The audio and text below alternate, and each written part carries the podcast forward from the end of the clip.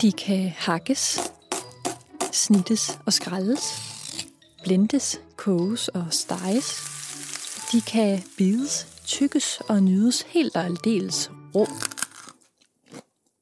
Der findes nærmest ingen grænser for, hvordan og hvor meget man kan bruge grøntsager i madlavningen. Alligevel oplever mange forældre, at det kan være svært at få deres børn til at spise de friske, farverige og sprøde grøntsager. Min tunge, det smagt på det, så den bare rødder. Det smager bare ikke godt. Det er faktisk ikke kun børnene, men langt de fleste danskere, der spiser for få grøntsager i forhold til Fødevarestyrelsens anbefaling på 6 om dagen. Og det er på trods af, at vi ved, hvor gode de er for os. Og det er jo selvfølgelig ærgerligt, fordi lige præcis det med at få nok frugt og grønt er en af de ting, som vi er mest sikre på har en gavnlig effekt på vores sådan, livslængde og sygdomsrisiko over tid. Så hvordan kan vi inspirere og hjælpe både børnene og familien i det hele taget til at spise flere grøntsager og få grønnere og bedre madvaner? Det er det, vi skal finde ud af i den her podcast. Du lytter til Fra Brok til Broccoli, en podcastserie, der skal hjælpe hele familien til at spise grønnere og få grønnere madvaner i hverdagen. Jeg hedder Anne Lunær.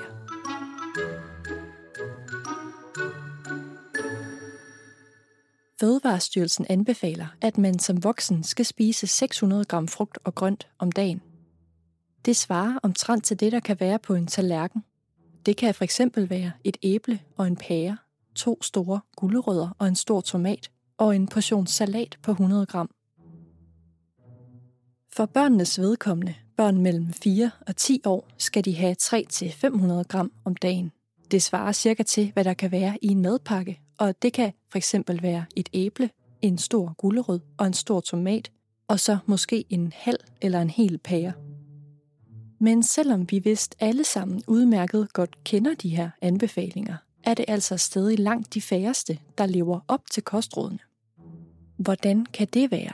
Og hvad kan vi gøre for at lave om på det? Og ikke mindst for at give børnene grønnere og bedre madvaner. Vi skal i det her afsnit møde en af de familier, som gerne vil spise grønnere og have grøntsagerne til at indgå som en større del af deres måltider i hverdagen.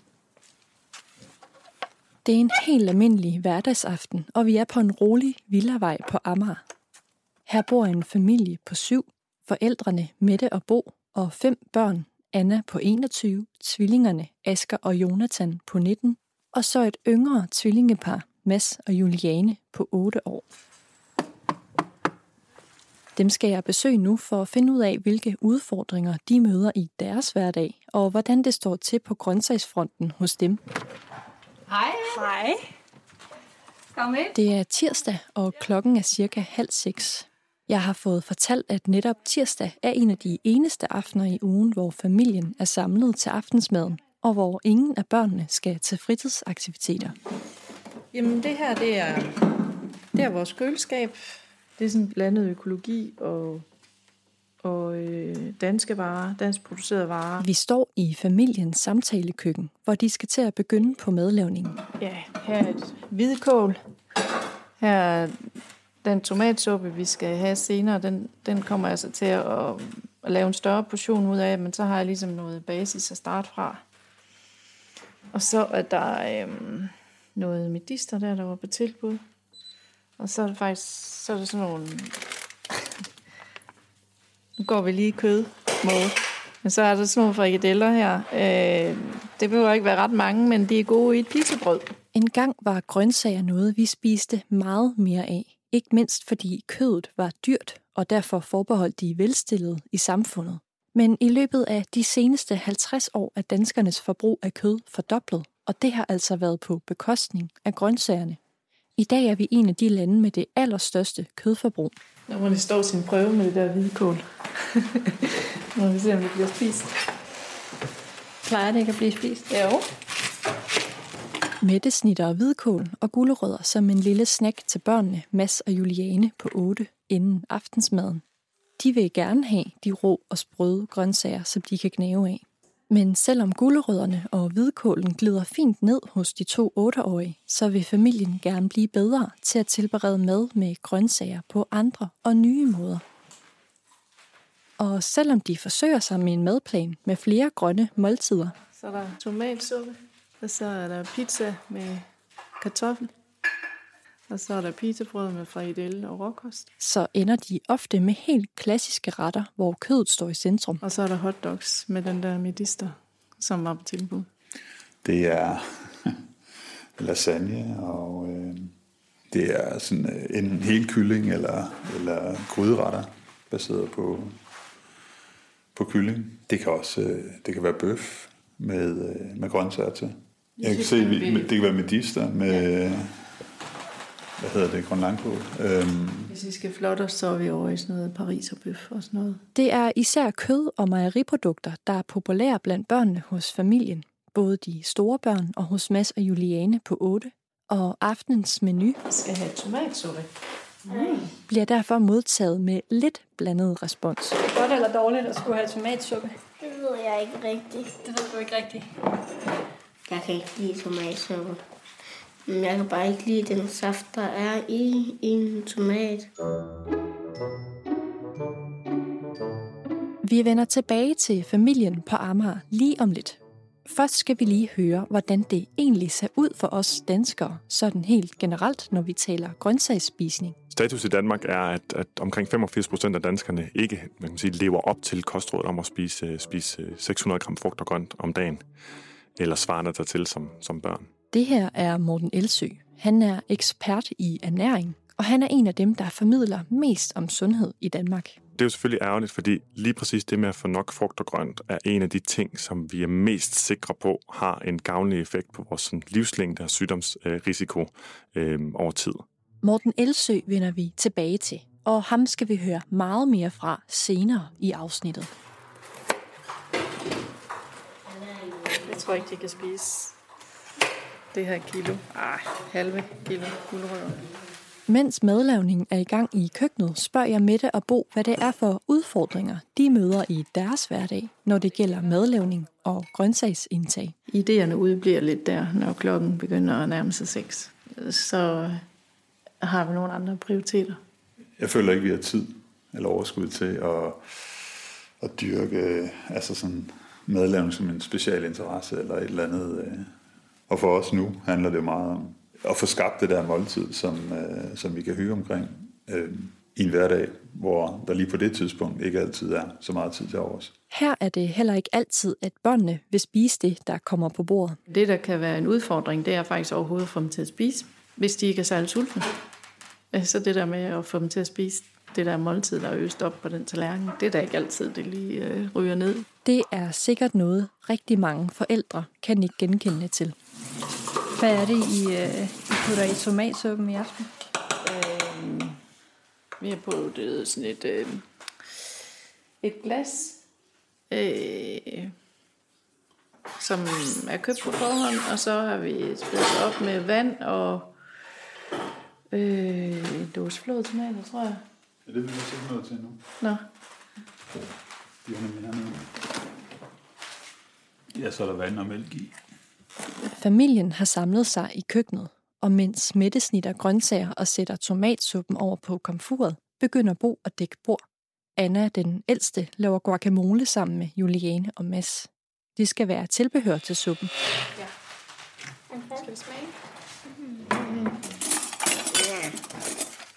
Åh oh, ja. Det er verden første. Hvad ikke så meget? Der bliver smagt, tilført salt, blendet og smagt igen. Men der går ikke længe før ulvetimen indtræffer, og Mads og Juliane får lov at se fjernsyn i tv-stuen, mens Mette og Bo gør maden færdig.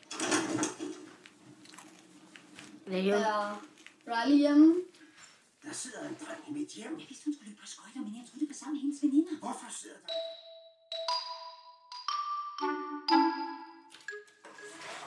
det er med spise. Klokken er blevet seks, emhætten er slukket, og familien sætter sig til bordet. Jeg kan ikke lide den, men jeg kan godt lide fraiche. Okay. Jeg vil også godt have en bolle. Og så kan jeg også godt lide guacamole.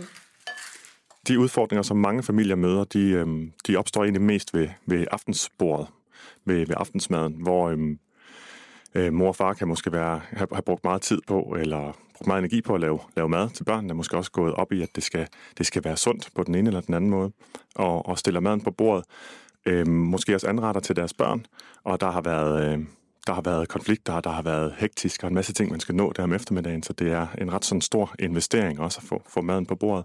Og når så man sætter sig, så vil børnene ikke øh, spise af det, eller siger, ad, hvad er det, eller det kan jeg ikke lide, eller bare sidder sådan og prikker lidt til maden.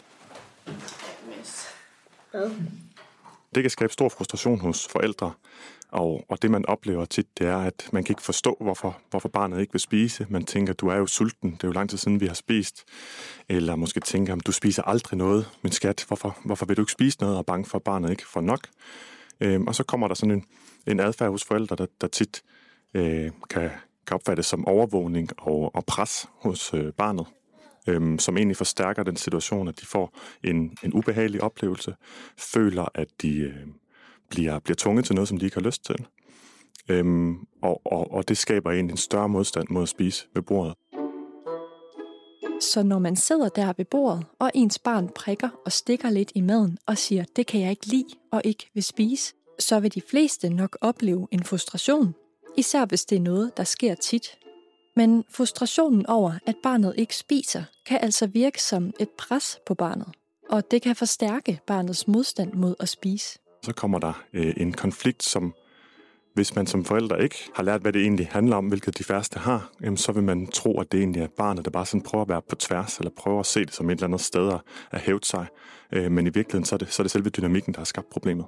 Man bliver altså nødt til at fjerne alt, hvad der minder om pres og overvågning af børnene, og hvad de indtager, når vi sidder ved bordet. Hvis man ikke gør det, så er det, at der hos barnet opstår en måske endnu større modstand mod at spise det, forældrene serverer. Hvis du nu selv skulle lave mad en aften, hvad vil du så lave? Boller i kaj. Når man er en familie, og hverdagen ruller, så kan det være svært at finde tid til at finde på nye retter og nye måder at tilberede måltider på. Det er i hvert fald noget, som Mette og Bo kender til. Det der med at få grøntsager til at erstatte kød, det synes jeg er svært. Vi tænker det jo nok mest som tilbehør.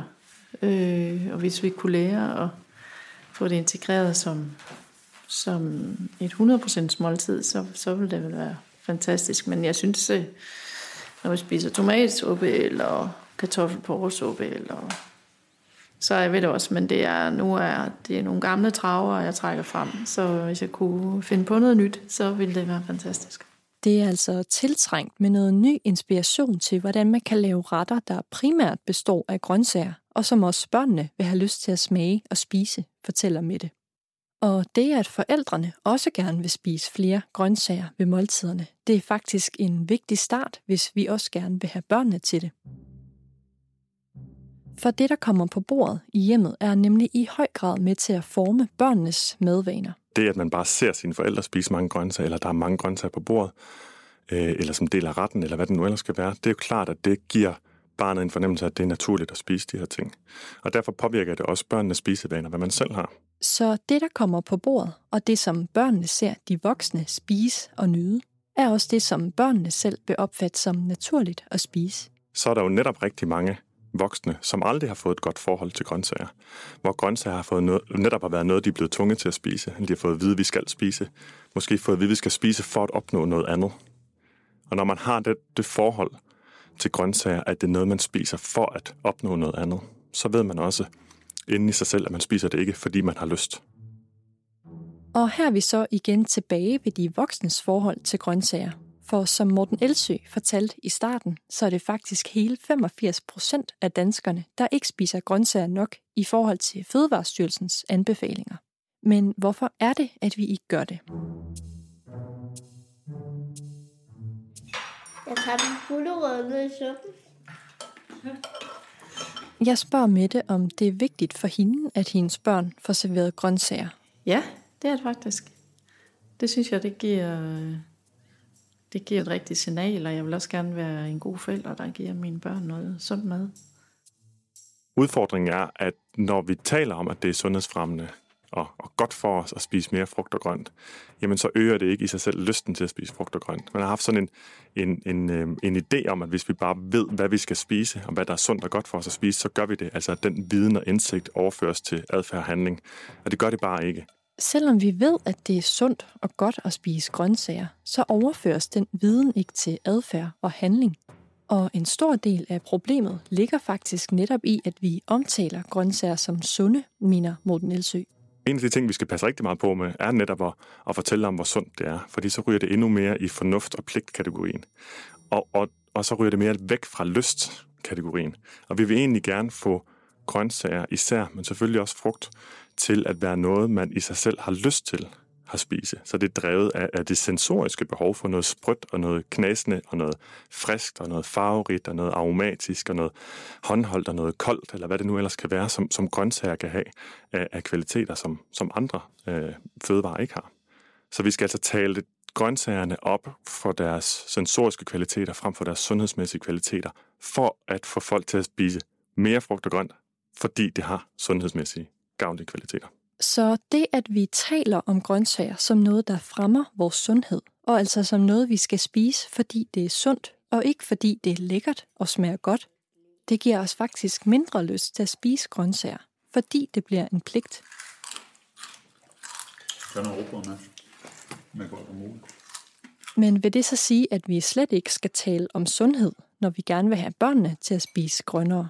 Det giver faktisk ikke rigtig mening at tale om sundhed med børn. Det, det, giver, det giver også sjældent mening at tale særlig meget om det som voksne, fordi det er et ret abstrakt begreb.